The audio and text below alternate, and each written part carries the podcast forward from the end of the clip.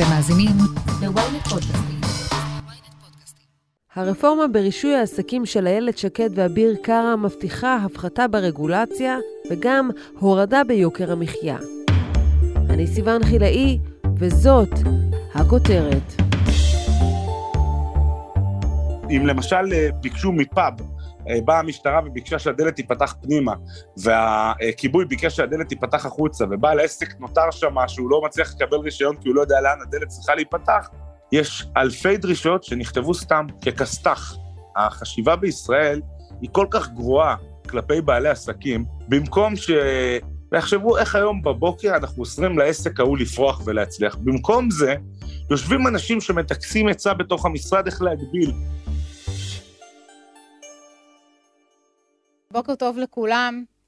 אה, אני נמצאת כאן עם סגן השר אה, אביר קארה, ואנחנו ביחד אה, רוצים להודיע לכם על רפורמה מאוד מאוד משמעותית בתחום רישוי העסקים, שתקל מאוד על בעלי עסקים, תקל על עסקים חדשים לקום, וגם תוזיל את יוקר המחיה. אני רוצה לספר לכם איך הכל התחיל. ביום ראשון שרת הפנים איילת שקד וסגן השר אביר קארה הכריזו על הרפורמה ברישוי עסקים, שצפויה להפחית באופן משמעותי את הרגולציה על עשרות סוגי עסקים. מה זה אומר? חלק מהעסקים שחייבים כיום ברישיון עסק יהיו פטורים לגמרי מהחובה הזו, עסקים אחרים ייהנו מהארכת תוקף הרישיון וממסלול רישוי מקוצר ומקל יותר. סגן השר אביר קארה, לפני שנבין את הרפורמה, תסביר לנו עם מה צריך להתמודד היום בעל עסק. צריך לזכור דבר אחד, אני הגעתי לכנסת כי בתור בעל עסק הרגשתי שהמדינה מנסה לנצח אותי. ממש, כל בוקר הרגשתי שהמדינה עושה הכל כדי להכשיל אותי עם אה, חוקים עקומים, עם דרישות סותרות, עם אה, היטלים, אגרות, עם מיסים מאוד קשים, הכל כדי שהעסק שלי לא יוכל להצליח, ואני חושב שלתחושה הזאת שלי, כשיצאתי לדרך, פתאום גיליתי באיזשהו שלב שאני לא לבד, הצטרפו לאיזו קבוצה אנונימית שפתחתי, 200 אלף איש תוך שלושה שבועות, זה סימן שהרבה אנשים הזדהו עם הרעיון ועם הצעקה הזאת. אז ישראל היום היא אחד המקומות שהכי קשה לעשות בהם עסקים, אנחנו נמצאים, לפי מדד קלות עשיית עסקים, אנחנו נמצאים במקום ה...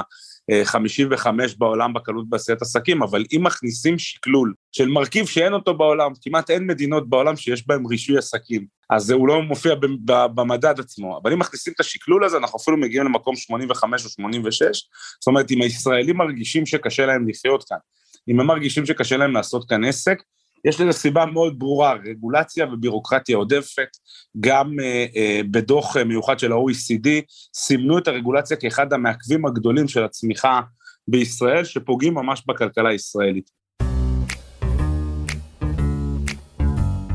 הרפורמה הזאת חוסכת כחצי מיליארד שקל ומעל שלושה מיליון ושמונה מאות אלף ימי המתנה. פשוט ימים מבוזבזים שעסקים לא יכולים לפעול בהם בגלל שהם נאבקים בגל, בגלגלי הבירוקרטיה. הצו אמור לחסוך כחצי מיליארד שקלים לבעלי עסקים ולקצר את הזמן שלוקח להם לקבל רישוי עסק. שרת הפנים איילת שקד וחבר הכנסת אביר קארה עושים תיקון ל-53 פרטי רישוי. בואי נסביר רגע, מסעדה, בריכת שחייה, חדר כושר, זה פריט רישוי. לבריכת השחייה יש פריט רישוי, יש גם מפרט. במידה ואין פריט רישוי, אז אין מפרט. אבל הפריט רישוי, כל הפרטי רישוי וכל מי שאחראי האם יהיה רישיון עסק לעסק מסוים או לא, זה משרד הפנים.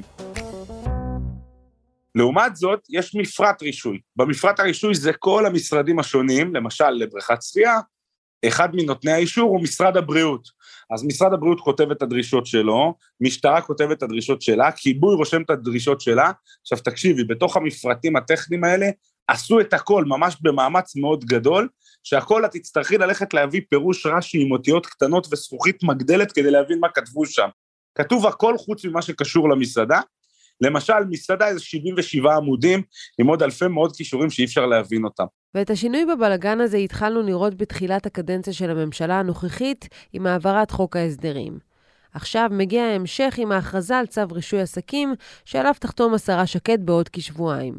המהלך הזה לא דורש את אישור הכנסת, כך שייכנס לתוקף בכל סיטואציה פוליטית. נכנסתי לשרה איילת שקד לפני, בחודש אוגוסט, ואמרתי לה, איילת, תשמעי, את יכולה לפרסם צו מאוד מאוד רחב, שמבטל הרבה מאוד רישיונות אה, מיותרים, תכף אנחנו נדבר עליהם, ו- ואת יכולה לעשות את זה רק בחתימה שלך, את לא צריכה אף אחד, את צריכה רק לעשות אה, איזושהי היוועצות עם השרים, לפרסם את הצו הזה, ובאמת נכנסנו לעבודה מאומצת, הצוות שלי, שזו הזדמנות אדירה להגיד להם תודה על השנה הנפלאה הזאת, עשינו דברים מדהימים, אבל גם הצוות במשרד הפנים שעשה עבודה טובה, והצלחנו להביא בשורה אדירה לציבור, זה הפרטי רישוי. במפרטי הרישוי, אני מבטיח שאני לא אחזור לזה שוב, טיפלנו בחוק ההסדרים האחרון, וזה עבר, למעשה עד היום כל משרד היה רשאי לכתוב את הדרישות שלו בעצמו, כל משרד היה מאשר, ובגלל זה נולדו גם דרישות סותרות.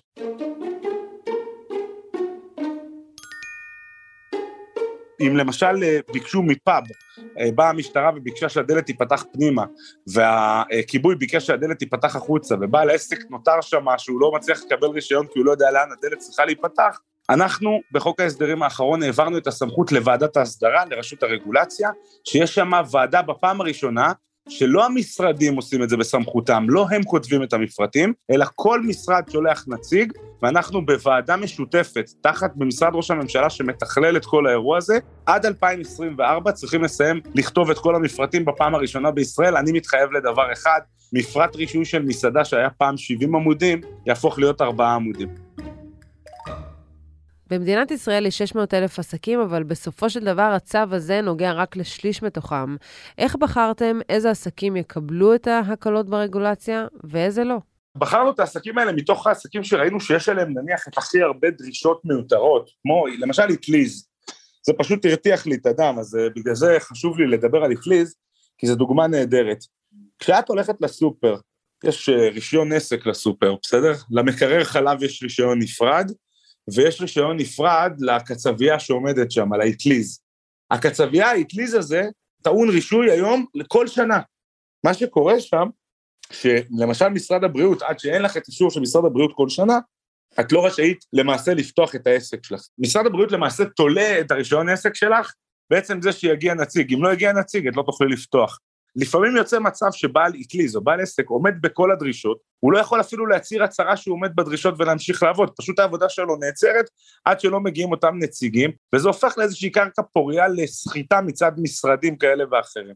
אנחנו עכשיו הארכנו את רישיונות העסק של האטליז משנה לחמש שנים. זה חיסכון אדיר, זה כל שנה הם מתעסקים 30 יום בשנה בחידוש. צריך להבין, העסק הזה קיבל מאיתנו מתנה 150 ימים שהוא יכול בימים האלה להתעסק בשירות שהוא נותן לך, באיכות, במגוון של הדברים שהוא נותן ללקוחות שלו. הוא יכול להתעסק בהרבה מאוד דברים שונים שהוא לא היה פנוי להתעסק בהם לפני כן, וכשהמגוון, האיכות והתחרות עולה, אז גם המחירים יורדים והציבור מקבל שירות טוב יותר. יש אגב גם עסקים שבלי הצו הזה אנחנו שינינו לפני שלושה חודשים, אנחנו הכנסנו מכוני יופי, והכנסנו מספרות, והכנסנו עסקים אחרים שלא מופיעים פה בתוך הצו, אז יש פה בצורה מאוד מאוד משמעותית, בוא נגיד קצת יותר משליש מבעלי עסקים במדינת ישראל, שאנחנו יכולים לעשות להם שינוי ברפורמה, חלק אחר פשוט לא היינו צריכים, לא שזה לא שמנו את היד ואמרנו בדבר הזה אנחנו צריכים לעשות, אז לכן זה לא שאלה של מי ייהנה או לא, ואנחנו מתמקדים בעצם בכל אלה שבאמת היה להם חסמים מאוד כבדים, משקולות מאוד כבדות, שלא לצורך ברוב המקרים. חלק מהעסקים שעליהם מדבר קארה הם המסעדות, שאומנם זכו להקלה ברגולציה מול המשטרה, אבל יצטרכו להמשיך להתעסק עם אינספור בירוקרטיות. למסיבת העיתונאים בה הכריזו על הצו, הוזמן לעלות על הפודיום שי ברמן, מנכ"ל איגוד המסעדות, שהחמיא על היוזמה. יש שינויים שעושים אותם, אז אה, יום למחרת שואלים איך זה לא היה ככה עד עכשיו. תומר מור, יושב ראש מסעדנים חזקים ביחד, הצו הזה נוגע לכ-44 אלף מהעסקים, אבל לחצי מהם, המסעדות ובתי הקפה, היא לא תשנה יותר מדי. לא, היא לא תשנה יותר מדי. תראו, המסעדנים לא נהנו מהרפורמה פה בצורה מלאה, אבל כן קיבלו משהו. שני הסעיפים, גם הנושא של uh, הוצאה, של uh, הצורך של uh, אישור משטרה עבור חידוש רישיון או קבלת רישיון עבור מסעדה, הדבר הזה נכון, הוא כבר לפני שנתיים התחלנו לעבוד עליו עבור משרד לביטחון פנים בלב הקורונה.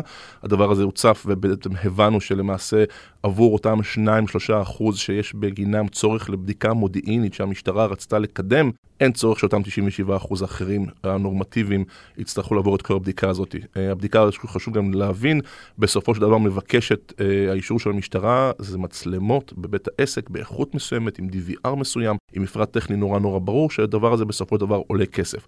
להגיד לך שהמסעדות בכל מקרה לא עושות מצלמות בעסק, הן עושות. אז הפער הוא לא כזה גדול. בפועל הם עדיין ימשיכו לעשות. אין היום בית עסק בישראל שנפתח בלי רישות אה, של צילום ומצלמות וידאו. אז אחד. לגבי הדבר השני, לגבי הנושא של הארכת הרישיון מחמש שנים לעשר שנים, הדבר הזה כמובן הוא מבורך.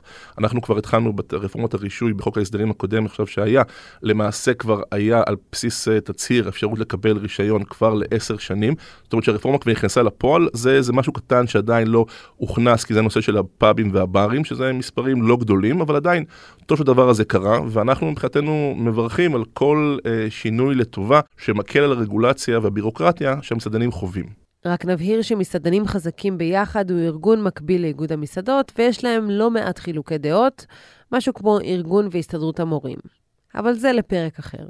יש היגיון, אה, אז אני אומר אה, גם כמסעדן וגם כראש ארגון אה, מסעדנים ארצי, יש היגיון בלבקש רישיון עסק למסעדות, חשוב מאוד. כל הנושא של רישיון עסק למסעדות בסופו של דבר בא לייצר מסגרת שבאה לשמור על ביטחון הציבור מבחינה בריאותית. זאת אומרת שלא יהיה מצב עכשיו שעסקים, מסעדות שמבשלות, יגרמו לתחלואה ציבורית. הדבר הזה ברור ומובן. להגיד לך שהמסגרת הקיימת היום היא שומרת, אה, היא מגזימה, היא עוברת אובר, ויש בה דברים רבים שהם לא לצורך, שהם שוב בירוקרטיה לשם בירוקרטיה, שמעמיס גם בעלויות של זמן, גם ביועצים, גם בכוח אדם, גם בכסף, ובסופו של דבר, אני בטוח שזה גם איכשהו מעיק על משרדי הממשלה שפועלים ככה. מה למשל? אתה יכול לתת לי איזושהי דוגמה למשהו שאתה אומר, אין בזה שום היגיון, אין בזה שום צורך.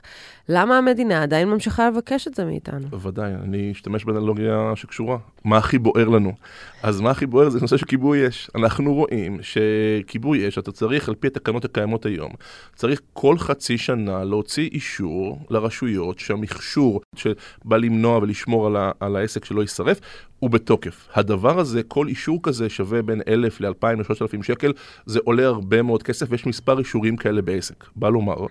שכל חצי שנה לקבל את האישור הזה, אין לזה אח ורע בשום מקום בעולם. בדרך כלל עושים כל שנתיים או כל חמש שנים. יש פה פטם נפגע מלכתחילה. לכן אנחנו מבינים שזה לא ככה המצב, ואנחנו מבינים שזה לא העניין, ולכן זה דבר שאפשר במיידי לפתור אותו על ידי הוראה קצרה ועניינית, שפשוט מאוד כל שנתיים צריך לקבל מינימום כל שנתיים, אם אפשר אפילו לעשות בזה עבודה טיפה יותר מעמיקה, כל חמש שנים.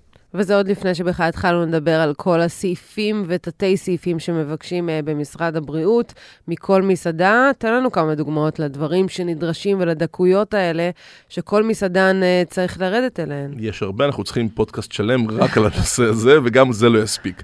כל סעיף בירוקרטי שווה אחד, זמן, שתיים, כסף, הרבה כסף. כל מה שקשור למטבח, לתשתיות, לבסיס של העסק, לליבה שלו, עולה הרבה מאוד כסף. וכשאנחנו באים להסתכל שוב על מטרה שהעסק צריך לעבוד בצורה טובה, חלקה, נקייה, ולשמור על בריאות הציבור, הדבר הזה בעצם לא בא לעזור. אז אני אסביר, שאלת מה. נושא של המדורים. אנחנו רואים שהיום בסושיות הם מבקשים, משרד הבריאות המציא משהו חדש והוא רוצה מדור ספציפי רק לאורז, כי זה סטיקי רייס, אורז מיוחד של סושי, ולכן הוא רוצה מדור מיוחד רק לסוג אורז הזה. עם כל הכבוד, הוא לא צריך מדור. עכשיו, מה זה אומר מדור? מדור למאזיננו הקשובים, זה אומר שזה לפחות מטר ועשרים. ואז מטר ועשרים, תחשבו על תל אביב, תחשבו על חיפה, תחשבו על ירושלים, תחשבו על נכסים קיימים, תחשבו על המטראז', כמה זה עולה, מאיפה מביאים את זה, על חשבון מה זה מגיע. זה מתורגם לא רק לעלות חומרי גלם ולח, ולחלל, זה גם עלות של שכר דירה, ובסופו של דבר, מה שנקרא, פוגע ביכולת מכירה. אז זה אחד. שתיים, הם באים ומבקשים לצורך העניין כל נושא הקרמיקה. הם רוצים שהקרמיקה תהיה מטר שמונים. אז חברים, אנחנו ב-2022, לא חייבים קרמיקה, אפשר גם לראות אותה. אני בטוח שאם אה, אחד ממאזיננו אה, או מאזינותינו ילכו ויבדקו להיכנס לסעיפים ולהגדרות של משרד הבריאות לגבי איך להקים מסעדה ומה נדרש, זה ספרים על גבי ספרים עם סעיפים על גבי סעיפים שמפנים לסעיפים במקומות אחרים. הדבר הזה הוא פלונטר בלתי נגמר, ויש אנשי מקצוע מיוחדים שאמונים על הנושא הזה, ותתפלאו, גם הם לא תמיד צודקים. זאת אומרת, הנקודה היא שנושא השקיפות והבהירות של הממשל כלפי העסקים ב-cost of making business חייב להיות הרבה יותר ברור, הרבה יותר פשוט.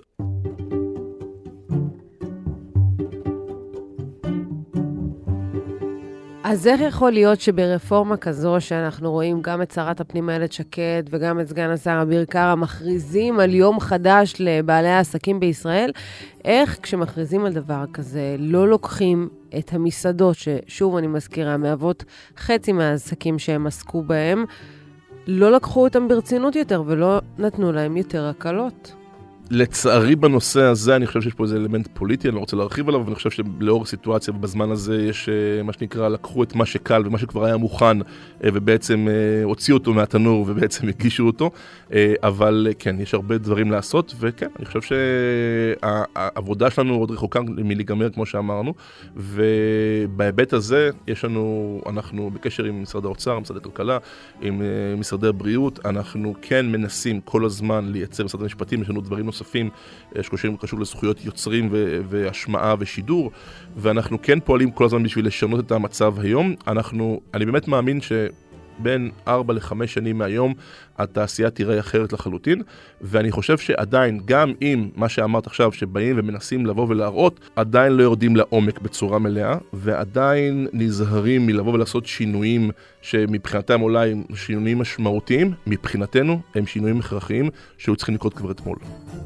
טוב, אז uh, כמו שהשרה אמרה כאן, אנחנו הולכים מסעדות, פאבים, בתי קפה, יש 23 אלף עסקים כאלה, יש קצת יותר, אבל אנחנו מדברים על העסקים המרושיינים והעסקים שאנחנו מכירים, חלק מהם ב... לא עשו רישוי, אז הם לא רשומים לנו פה בתוך ה... כשאביר קארה הציג את הרפורמה הזו, הוא בעצם אמר, עבר עסק-עסק והתייחס אה, להטבות, ואנחנו בעצם מסתכלים על מה שכתוב שם, רואים מלונות שגם מתעסקים בהם באוכל, ואנחנו רואים יקבים שגם שם מתעסקים באוכל, ואנחנו שואלים למה יש הפרדה בין עסקים כאלה לבין מסעדות? הרי בסופו של דבר יש פה הרבה דברים חופפים. מה ההבדל? שאלה טובה, צריכים לשאול את, אה, את אביר קארה על הנושא הזה, אבל התשובות לא אצלנו. אה, אבל כן, אני מסכים איתך, נכון, יש הרבה מאוד דברים שהם חופפים, שיכולים להקל בהם, ומסיבות שעדיין עלומות בעינינו, עדיין לא, לא קרו. שוב, אנחנו, התפקיד שלנו זה לגרום להם לקרות, אנחנו דוחפים את זה כל הזמן קדימה. אבל מה ההסדרים, מה הסיבות, מה יותר קל, מה יותר נכון מבחינה פוליטית לעשות, להציג ברפורמה, זה כבר עניינים פוליטיים שלא קשורים לרפורמה, שלא קשורים לקטע המקצועי בלבד, וזה מן הראוי שהם יגיבו עליהם. תומר מור, תודה רבה לך. תודה רבה לך. מיד נמשיך עם הכותרת, אבל לפני כן, הודעה קצרה. יש אנשים שהסיפור האישי שלהם כל כך מעניין ומעורר השראה, עד שאסור לתת לו להישכח בערפילי הזמן. אנחנו, ברשת עושים היסטוריה, נעזר בניסיון העשיר שלנו כחברת הפודקאסטים המובילה בישראל, כדי להפוך את הסיפור האישי של סבא, סבתא, אבא או אימא שלכם לפודקאסט כל כך מרתק ועשיר, עד שגם הנינים ובני הנינים שלכם יאזינו לו בשקיקה בעוד עשרות שנים. בקרו באתר הבית של סיפור משפחתי בכתובת familysounds.co.il והזמינו אותנו ליצור את הסיפור שלכם. סיפור משפחתי, מתנה שנשמרת לדורות.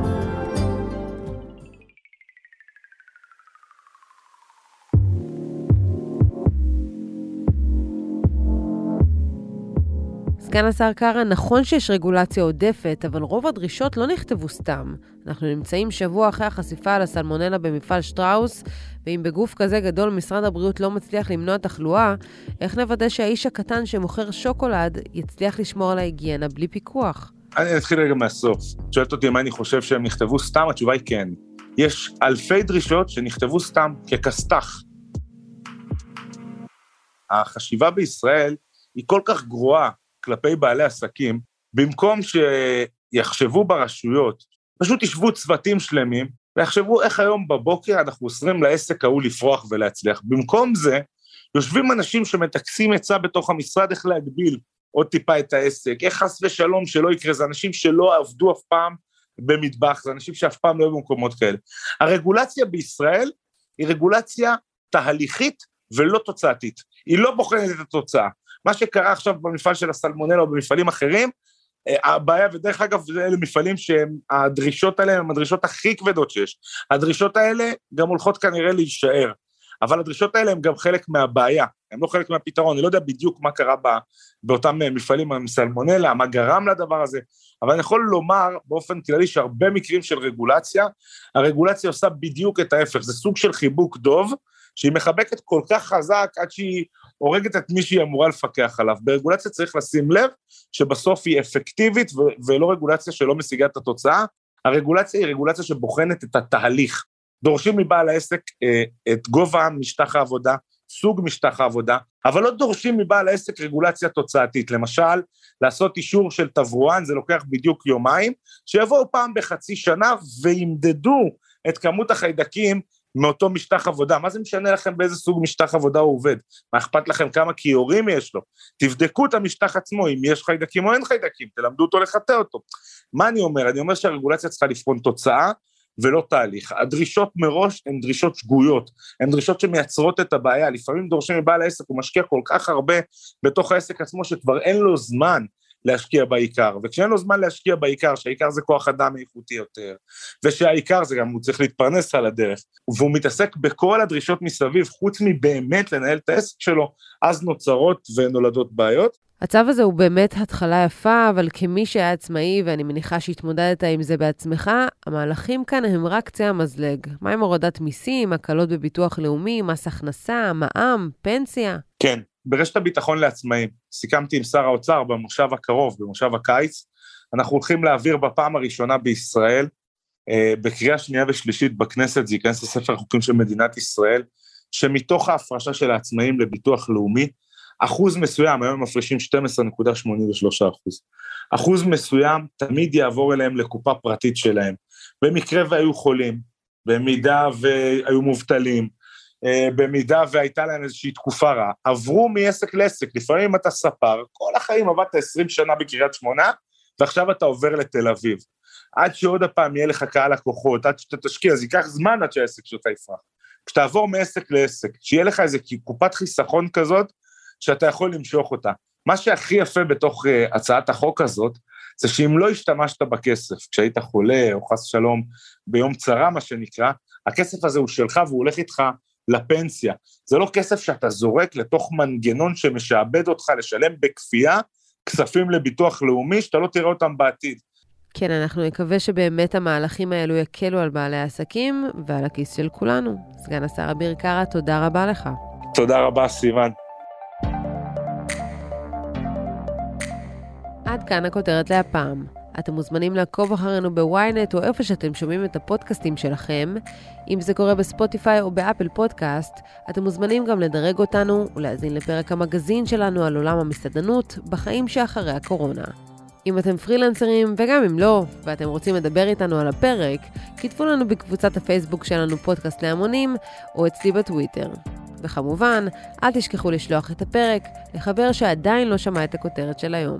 עורך הפודקאסטים הוא רון טוביה, גיא סלם סייע בעריכת הפרק, על הסאונד ניסו עזרן. אני סיוון חילאי, נשתמע בפעם הבאה.